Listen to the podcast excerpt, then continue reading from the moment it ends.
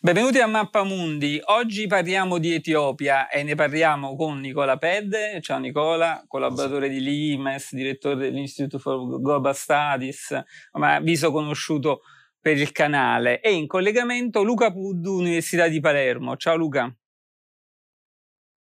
Buongiorno, grazie per l'invito. Allora, parliamo di Etiopia perché circa un anno fa abbiamo fatto una trasmissione proprio dedicata alla guerra, allo scontro interno in Etiopia, che poi insomma descriveremo nelle sue componenti. Però la novità, inizierei da te Nicola, la novità sta in un accordo sul cessate il fuoco che è stato firmato, quindi per una volta diamo una buona notizia, però insomma ci direte voi, prima tu Nicola e poi Luca, se insomma quanto è solido questo accordo, ricordiamo insomma chi erano i contendenti e appunto l'accordo che cosa, che cosa dice. Sì, l'accordo è sicuramente un risultato molto importante perché eh, ripropone la possibilità di un duraturo cessate il fuoco in una regione ormai martoriata da un conflitto che dura due anni, il, eh, è successiva ad una eh, ripresa del conflitto dopo, fa- dopo un primo cessate il fuoco che era purtroppo poi venuto meno in quest'ultima fase, arriva in un momento di particolare crisi sicuramente dal, del Tigray che eh, è sicuramente stremato tanto sul piano militare quanto sul piano della capacità di assicurare eh, le necessarie derrate alimentari, di medicinali e quant'altro l- per la popolazione e che oltretutto ha uh, subito un ulteriore attacco da parte delle forze federali eh, etiopi che in, uh, in, una struttura di alleanze militari che vedono la partecipazione anche di alcune milizie regionali, il, ma soprattutto dell'esercito eritreo. Ora, eh, la cessazione delle ostilità è sicuramente molto importante e eh, anche se chiaramente costruita all'interno di un sistema di equilibri di cui sicuramente parleremo con Luca eh, sul piano della politica interna e della politica etnica del paese. Ci sono molte incognite però che eh, ancora accompagnano questa, questo, diciamo, il raggiungimento di questo accordo in Sudafrica. Il, il, primo e più importante è quello relativo al futuro della elite politica che ha guidato il, e guida il Tigray, il TPLF, eh, al riconoscimento che questa elite eh, potrà riuscire ad ottenere da parte sua, del suo stesso eh, diciamo, ambiente politico e sociale, quindi quanto il raggiungimento di questo accordo sia stato effettivamente poi accettato eh, dal, dalle componenti, soprattutto quelle militari del, del, del Tigray e due, gli altri due aspetti, secondo me, in, eh, assolutamente importanti in questo momento da tenere in considerazione sono quelli legati da una parte alla mh, richiesta di disarmo delle forze tigrine da parte dell'esercito federale, quindi disarmo delle forze tigrine e reintegrazione all'interno delle, del, dell'esercito federale, processo accettato dai vertici del TPLF ma eh, largamente contestato all'interno delle forze armate, delle, delle componenti di base della società, eh, che in questo momento è un po' difficile capire in quale forma andrà effettivamente a sostanziarsi, cioè i tigrini daranno effettivamente tutte le loro armi a quelle forze che sino a ieri hanno combattuto o invece cercheranno di mantenere una certa anche eh, diciamo occulta capacità di resistenza. E ultima, ma non certo per ultima variabile di importanza, è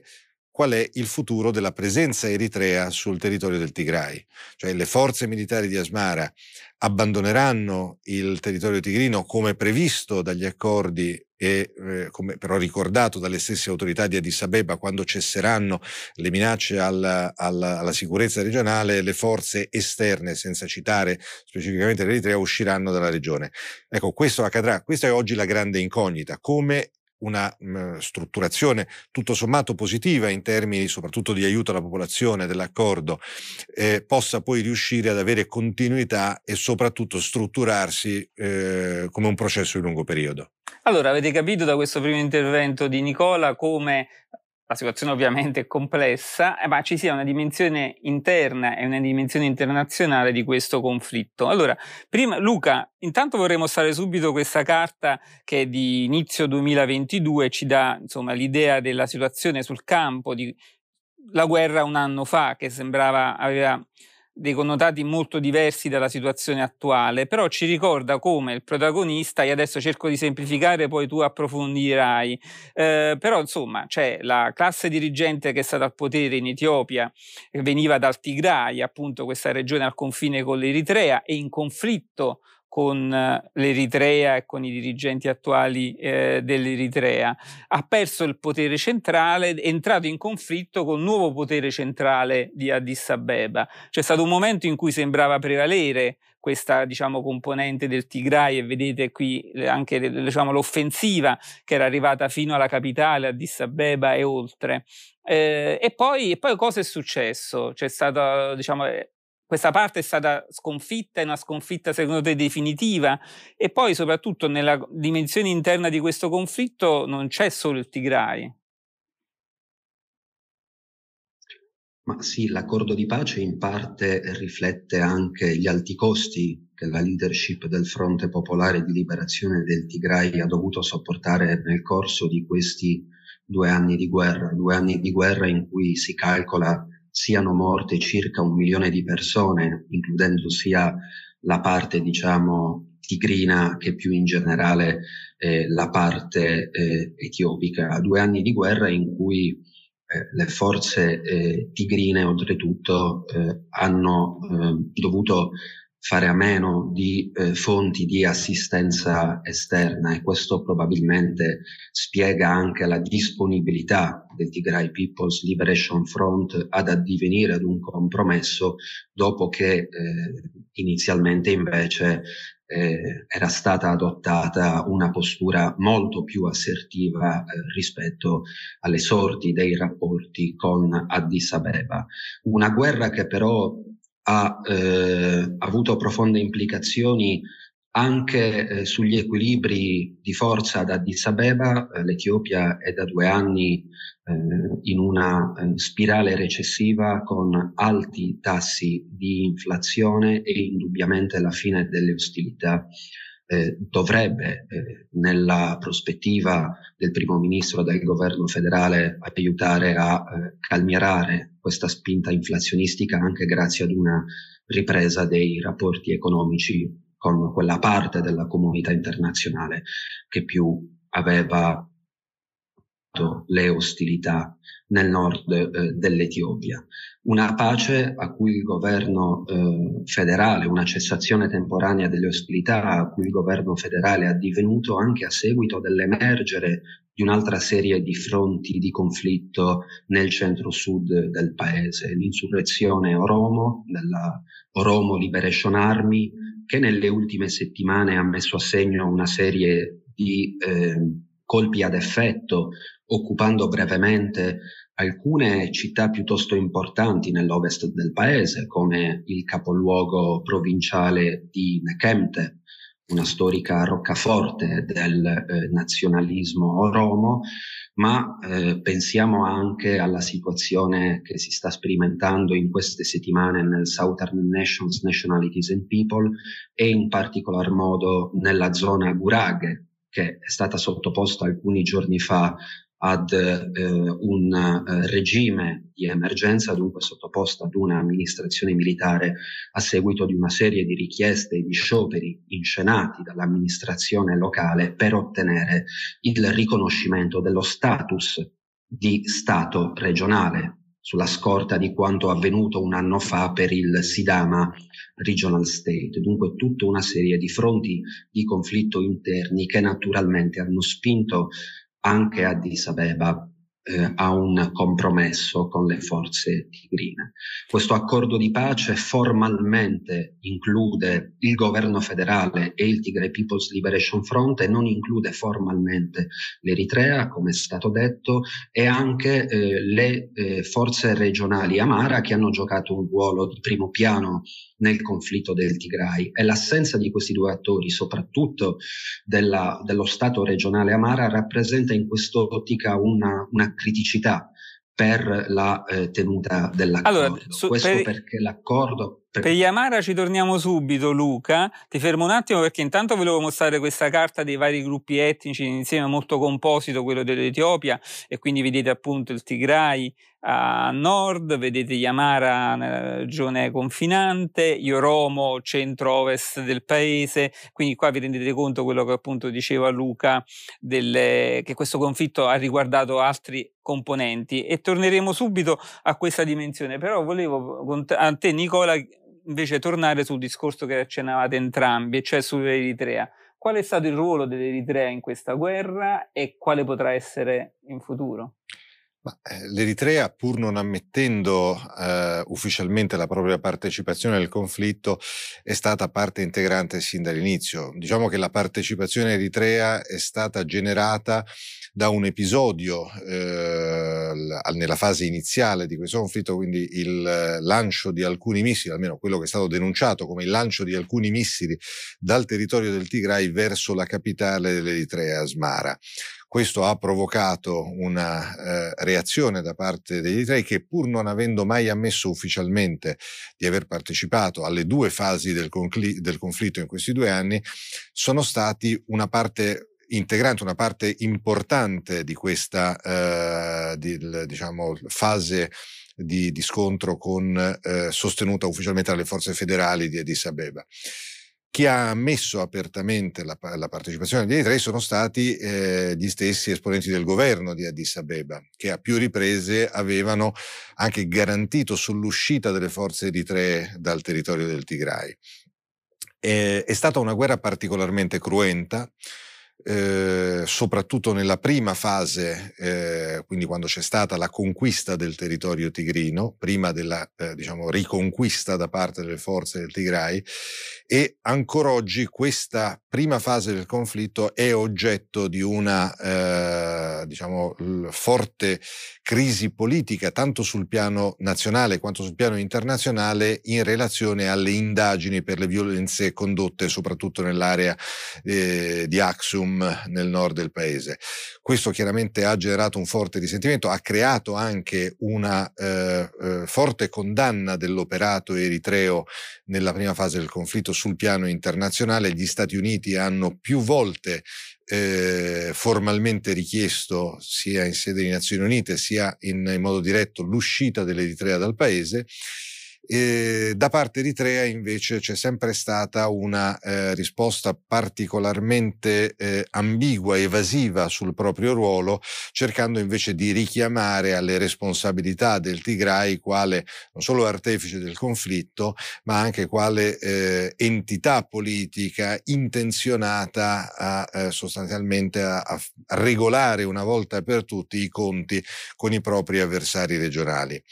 È un, uno scontro, eh, quello che ha generato questa guerra, che è sicuramente fortemente costruito su questa storica inimicizia tra il TPLF, quindi tra le autorità di governo del Tigray, e la componente eh, del partito unico di governo eh, in Eritrea, componente un tempo alleata, entrata poi in conflitto nel, al, poco dopo l'indipendenza dell'Eritrea e che eh, ha rappresentato per eh, molti decenni così, la, la, la, la, principale causa di, eh, di, di frattura nelle relazioni tra i due paesi, che si credeva essere risolto parzialmente risolta dall'arrivo di Abiy Ahmed, da queste politiche di avvicinamento, ma che invece hanno generato poi una ulteriore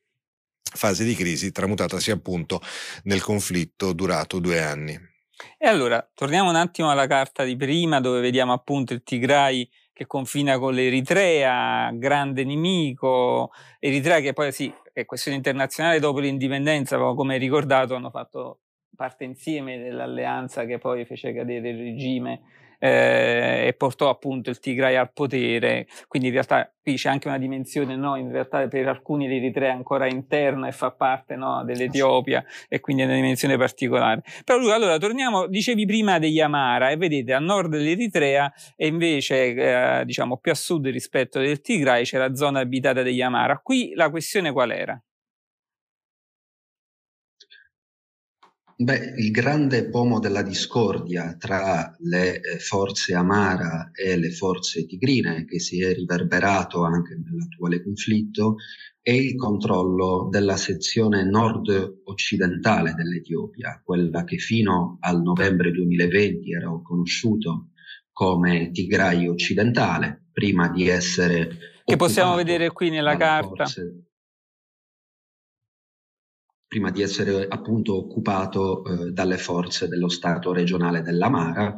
un Tigray occidentale che prima del 1990, dunque prima dell'ascesa al potere del Tigray People's Liberation Front, era invece parte della regione del Begemder, il cui capoluogo regionale era per l'appunto la città di Gondar che vediamo eh, qui nella mappa. Perché questa sezione eh, dell'Etiopia è eh, così eh, contesa tra i due contendenti, i tigrini e gli amara? Innanzitutto perché un, una, un'area ricca di eh, terre fertili, di fiumi, dunque un'area eh, economicamente eh, ricca e in secondo luogo un'area strategicamente importante, poiché tanto nel caso dello Stato regionale del Tigray che in quello dello Stato regionale dell'Amara, il controllo di questo territorio, il Mazega,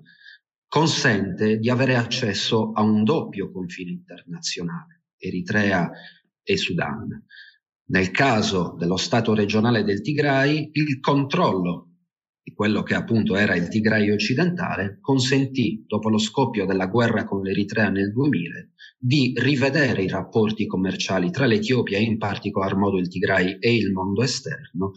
stipulando un'alleanza economica di ferro con il Sudan. E oggi, di fatto, lo Stato regionale dell'Amara cerca di eh, riprendere il controllo di un'area che appunto tra il 1941 e il 90 era sotto la giurisdizione di Gondar per replicare questo stesso schema. Non è un caso infatti che il, eh, le pretese Amara eh, su quest'area siano sostenute dall'Eritrea, poiché l'Eritrea e in particolar modo il porto di Massaua sarebbero lo sbocco portuale natura- naturale per l'import-export dei beni eh, provenienti eh, dall'Etiopia occidentale che appunto attraverso questa porzione nord-occidentale del paese potrebbero poi transitare eh, verso appunto i mari caldi, verso il Mar Rosso. Allora, volevo mostrare questa carta del bacino del Nilo perché dà proprio l'idea di quello che dicevi prima, cioè questa regione eh, nord-occidentale dell'Etiopia che fa parte del bacino del Nilo e per questo è ricca d'acqua, lo vedete qui ben evidenziato col colore azzurro e si vede anche qui l'Eritrea, Massawa, quindi il collegamento no, diciamo, geografico e geopolitico, quello che ha sempre rappresentato l'Eritrea per l'Etiopia. Ma Nicola, passiamo agli altri diciamo, soggetti progetti internazionali, e cioè dobbiamo ricordare, lo vedete qui, come l'Etiopia ha lungo confine e grandi questioni con la Somalia, anche qui no? un tradizionale buco nero diciamo, della regione, e poi anche il Sudafrica che, come ricordavi all'inizio, ha svolto un ruolo importante di mediazione, infatti l'accordo è stato firmato proprio in Sudafrica. Diciamo che la dimensione internazionale più eh, importante in questo momento nel, in relazione all'Etiopia è, eh, è quella diciamo di prossimità. Il Sudafrica sicuramente ha giocato un ruolo molto importante nella, prom- nella promozione degli accordi e quindi nella gestione eh, di una serie di iniziative che poi la stessa Unione Africana ha, ha aiutato a gestire sul piano organizzativo e della coesione politica. E I veri problemi però in questo momento sul piano internazionale nascono da una serie di difficoltà che l'Etiopia eh, incontra sulla quasi intera eh, por, diciamo, estensione dei suoi confini regionali. E relazioni particolarmente critiche, come dicevi, ci sono sempre state con la Somalia, il, l'intervento in Somalia eh, delle, delle, forze etiopiche contro le, le, corti islamiche e poi l'Al-Shabaab hanno creato una dimensione di questo rapporto che è sempre stata mal digerita dalle autorità di Mogadiscio e oggi con il rafforzamento delle eh, istituzioni politiche somale questo rapporto è entrato in una dimensione eh, in un certo qual modo ancora più critica. Peraltro la Somalia con la nuova presidenza di Mohammed è eh, transitata da una posizione eh, di, di, vicinanza al Qatar ad una posizione invece di maggiore eh, intensità di rapporto con gli Emirati Arabi Uniti. E questo ha comportato un raffreddamento evidente dei rapporti con eh, l'Etiopia peraltro inserendosi all'interno di una dinamica che abbraccia un'altra crisi, ovvero sia quella con l'Egitto e il Sudan eh, legata sostanzialmente uh, a, a, ad un fattore specifico, ma poi più ad ampio raggio anche ad altre eh, diciamo, condizioni del rapporto di politica estera, ma in modo particolare questa crisi è stata aggravata fortemente nel corso degli ultimi anni dalla realizzazione in Etiopia, nella regione del Benishangul Gomuz, di una diga, il GERD, la diga del millennio, che eh, gli egiziani accusano eh, poter eh, drenare il, il, flusso delle acque del Nilo Blu e quindi determinare un impatto eh, drammatico sul piano delle, invece delle capacità di flusso richieste dall'Egitto. Il Sudan ha eh, storicamente appoggiato le posizioni del, dell'Egitto sulle questioni della diga, peraltro diga realizzata anche con il ecco, contributo. Ne approfitto per dimostrare appunto appunto la carta del bacino del Nilo dove si vede appunto quello che dici, appunto il Nilo azzurro, vedete Liga peraltro dicevo realizzata anche con il contributo di aziende italiane, quindi un qualcosa che ci riguarda anche da un punto di vista dell'interesse nazionale. Eh, dicevo il Sudan eh, dopo una prima fase di forte opposizione a questo progetto e di mh, mm, sostegno alle politiche egiziane, nell'ultima fase, quindi negli ultimi anni, con, eh, dal completamento della prima fase del, della diga alla sua entrata in funzione, sebbene parziale, ha iniziato a beneficiare degli effetti più sul piano del contenimento delle acque, quindi del contenimento della capacità poi delle acque nel Nilo Blu di provocare enormi danni durante le inondazioni periodiche della stagione della pioggia e marginalmente per adesso, maggiormente in futuro, eh, beneficerà di vantaggi derivanti dalla produzione di energia elettrica generata da questa diga. Quindi la posizione del Sudan è relativamente mutata nel corso degli ultimi anni, si è sicuramente trasformata in una chiave più pragmatica, anche se chiaramente il Sudan poi è interessato da una crisi politica interna, da, una, da un processo di sostituzione anche qui delle elite politiche, da una transizione transizione in questo momento si spera tra le autorità militari e quelle civili che non permettono onestamente di definire con maggiore precisione quello che sarà l'interesse di lungo periodo del paese. Però ecco, il, tra tutti i fronti forse caldi del, del, del, del rapporto dell'Etiopia con la comunità esterna al paese, sicuramente quello dell'Etiopia è quello che ha presentato margini di miglioramenti in questo momento. Molto forte è invece il rapporto con Djibouti, il Djibouti è diventata un importante sbocco nei, nei, nei transiti delle merci eh, prodotte in Etiopia. È stata realizzata peraltro una ferrovia che collega i terminali di carico di Djibouti con Addis Abeba. E qui allora volevo mostrare questa carta del Mar Rosso conteso, che appunto vedete Djibouti in evidenza, Djibouti che ormai come dire, interessa, è un, un, concentrato di interessi a livello internazionale incredibile e appunto per l'Etiopia è fondamentale. Volevo mostrare anche, ricordo sempre che queste carte poi le potete vedere sulla rivista e per, anche sul sito per gli abbonati digitali, perché ovviamente qui sullo schermo sono di difficile comprensione. Vedete qui anche questa carta specifica appunto su Djibouti. Scusami. No, no sì, cioè, come dicevi, Djibouti è diventato un attore, l'espressione stessa del pragmatismo del Corno d'Africa, perché al tempo stesso ospita una base militare eh, americana, una base militare europea, una base militare cinese. Anzi, è l'unica base navale cinese al di fuori del, della Cina. Al tempo stesso intrattiene relazioni con eh, i, i, paesi della regione, con i paesi occidentali, è diventato un importantissimo hub portuale ma è entrato in rotta di collisione con gli Emirati Arabi Uniti proprio sulla gestione del terminale di carico di Doralek eh, eh, con gli Emirati che continuano a vincere peraltro eh, in successione le cause che hanno avviato di fronte alle corti arbitrali di mezzo mondo. Quindi un paese molto interessante da questo punto di vista e che è diventato per l'Etiopia un, uh, un partner privilegiato, soprattutto perché ha costituito quello sbocco al mare di cui ci parlava Luca, che eh, è venuto a mancare tanto sul territorio eritreo in passato, quanto anche nelle ambizioni dei, dei primi anni 2000 eh, in direzione della Somalia. L'intervento in Somalia del, dell'Etiopia era anche costruito su un'idea probabilmente molto difficile da realizzare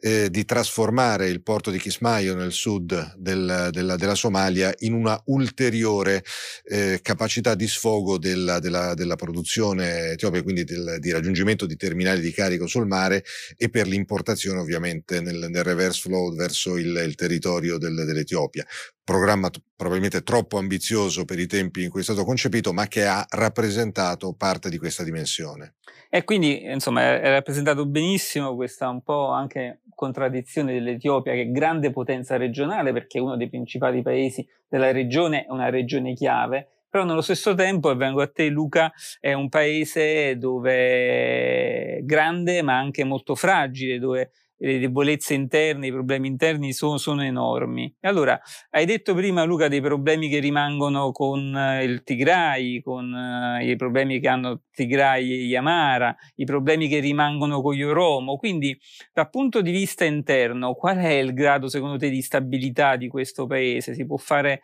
si può fare qualche previsione sul futuro? Cioè, com- quanto è solido oggi l'Etiopia? L'Etiopia è un paese molto grande che ha raggiunto la sua forma attuale in eh, tempi relativamente recenti. L'Etiopia contemporanea è il risultato di una serie di campagne d'espansione portate avanti a cavallo tra la fine del XIX e l'inizio del XX secolo. E eh, queste crisi interne sono state in certo qual modo la norma in ogni transizione di potere che ha attraversato il paese nel corso degli ultimi eh, 120 anni. Ad ogni transizione, ad ogni crisi interna ha poi eh, corrisposto un momento di forte instabilità politica e militare, ma poi anche una costante ricomposizione. L'unica eccezione è stata rappresentata in questo senso dall'Eritrea, che ricordiamolo, ex colonia italiana eh, federata e poi annessa dall'Etiopia eh, tra il 1952 e il 1962, che nel 93 poi ha, ha dichiarato l'indipendenza e ha ottenuto il riconoscimento di questa indipendenza. Ma quello era un caso peculiare in virtù anche del passato coloniale dell'Eritrea e dunque della possibilità di rivendicare una soggettività giuridica internazionale in base alle norme eh, del diritto regionale africano. Io credo sia attendibile nel corso dei prossimi anni ancora mh, assistere a tutta una serie di fenomeni di instabilità politica legati anche a quelle criticità di cui parlavamo prima rispetto ai rapporti tra i vari attori militari coinvolti nel nord, ma eh, che sia eh, attendibile, diciamo, nel medio periodo una ricomposizione eh, che presumibilmente ehm, cristallizzerà eh, quello che è l'attuale equilibrio di potere in cui per l'appunto la componente Oromo-Amara, la cosiddetta alleanza Oromo-Amara, eh, ha eh, acquisito una eh, posizione preminente nelle stanze del eh, potere federale. Allora Nicola, in conclusione, siamo proprio agli sgoccioli, mi ricordava anche il ruolo storico che ha avuto l'Italia, Luca. Eh, nella situazione attuale l'Italia può giocare un ruolo oppure no? Potenzialmente sì, sicuramente è una regione dove legami storici, peraltro costruiti sulla drammatica esperienza coloniale, ma che eh, hanno lasciato un, uh, un segno tangibile del, del, rapporto del nostro paese, potrebbe vedere l'Italia giocare un ruolo a mio avviso molto eh, importante sul piano del negoziato politico, sul piano della promozione economica. Eh, Purtroppo nel corso del, del, degli ultimi vent'anni le ripetute crisi regionali hanno un po' frustrato queste ambizioni eh, italiane, soprattutto la, diciamo, la, crisi in Somalia, il, il, crollo dello Stato centrale, poi questo lungo periodo di, il, di crisi che ha interessato il, diciamo, la, la, la, uh, progressiva capacità della Somalia di ripristinare le sue istituzioni ha fortemente eh, scoraggiato il, l'Italia dall'intraprendere una, eh, un'azione più incisiva nel, nel paese e nella regione. Eh, al tempo stesso i rapporti con l'Eritrea non sono mai stati particolarmente facili e, e quindi anche la, l'azione diplomatica, l'azione politica più in generale sull'Eritrea per quanto anche caratterizzata da una serie di scambi bilaterali, non è riuscita a trasformarsi in, una, in, un, in un, reale volano di sviluppo, con l'Etiopia la, eh, i rapporti erano sicuramente molto più intensi e molto più promettenti. Chiaramente anche in questo caso lo scoppio del conflitto in Tigray stato, ha, rappresentato un, uh, un, un deterrente a, qualche, a qualsiasi forma di investimento politico ed economico nel, nell'immediato proprio perché la, la, dimensione di crisi che ha interessato il paese ha chiaramente determinato una difficoltà sul piano internazionale che ha interessato anche il nostro paese. Ritengo che l'Etiopia resti comunque in questa fase, probabilmente anche con la Somalia, il, diciamo, l'elemento geografico entro il quale costruire probabilmente la più significativa parte eh, dei nostri interessi nel futuro, considerando che, quantomeno nel caso della Somalia, insomma, ci sono altri attori che sono subentrati, la Turchia sta giocando un ruolo molto importante, i paesi del Golfo stanno giocando un ruolo molto importante e anche sull'Etiopia c'è una capacità significativa di esercitare soprattutto un'influenza politica da parte di questi attori che rischia di erodere fortemente invece capacità europee e quelle italiane in modo particolare. Allora, grazie Nicola, io vi ricordo che potete iscrivervi al canale e cliccare sulla campanella per ricevere tutte le notifiche così seguire tutte le trasmissioni, oppure anche iscrivervi alla newsletter per avere anticipazioni sul canale, sugli argomenti trattati, ma anche approfondire questi temi. E vi ricordo anche infine che sono aperte le iscrizioni per il nuovo corso, il terzo anno della scuola di Limes e trovate tutte le informazioni sul sito che trovate in descrizione scuoladilimes.it. Allora, grazie a Nicola Pedde, grazie. grazie a Luca Puddu e alla prossima. Grazie a voi.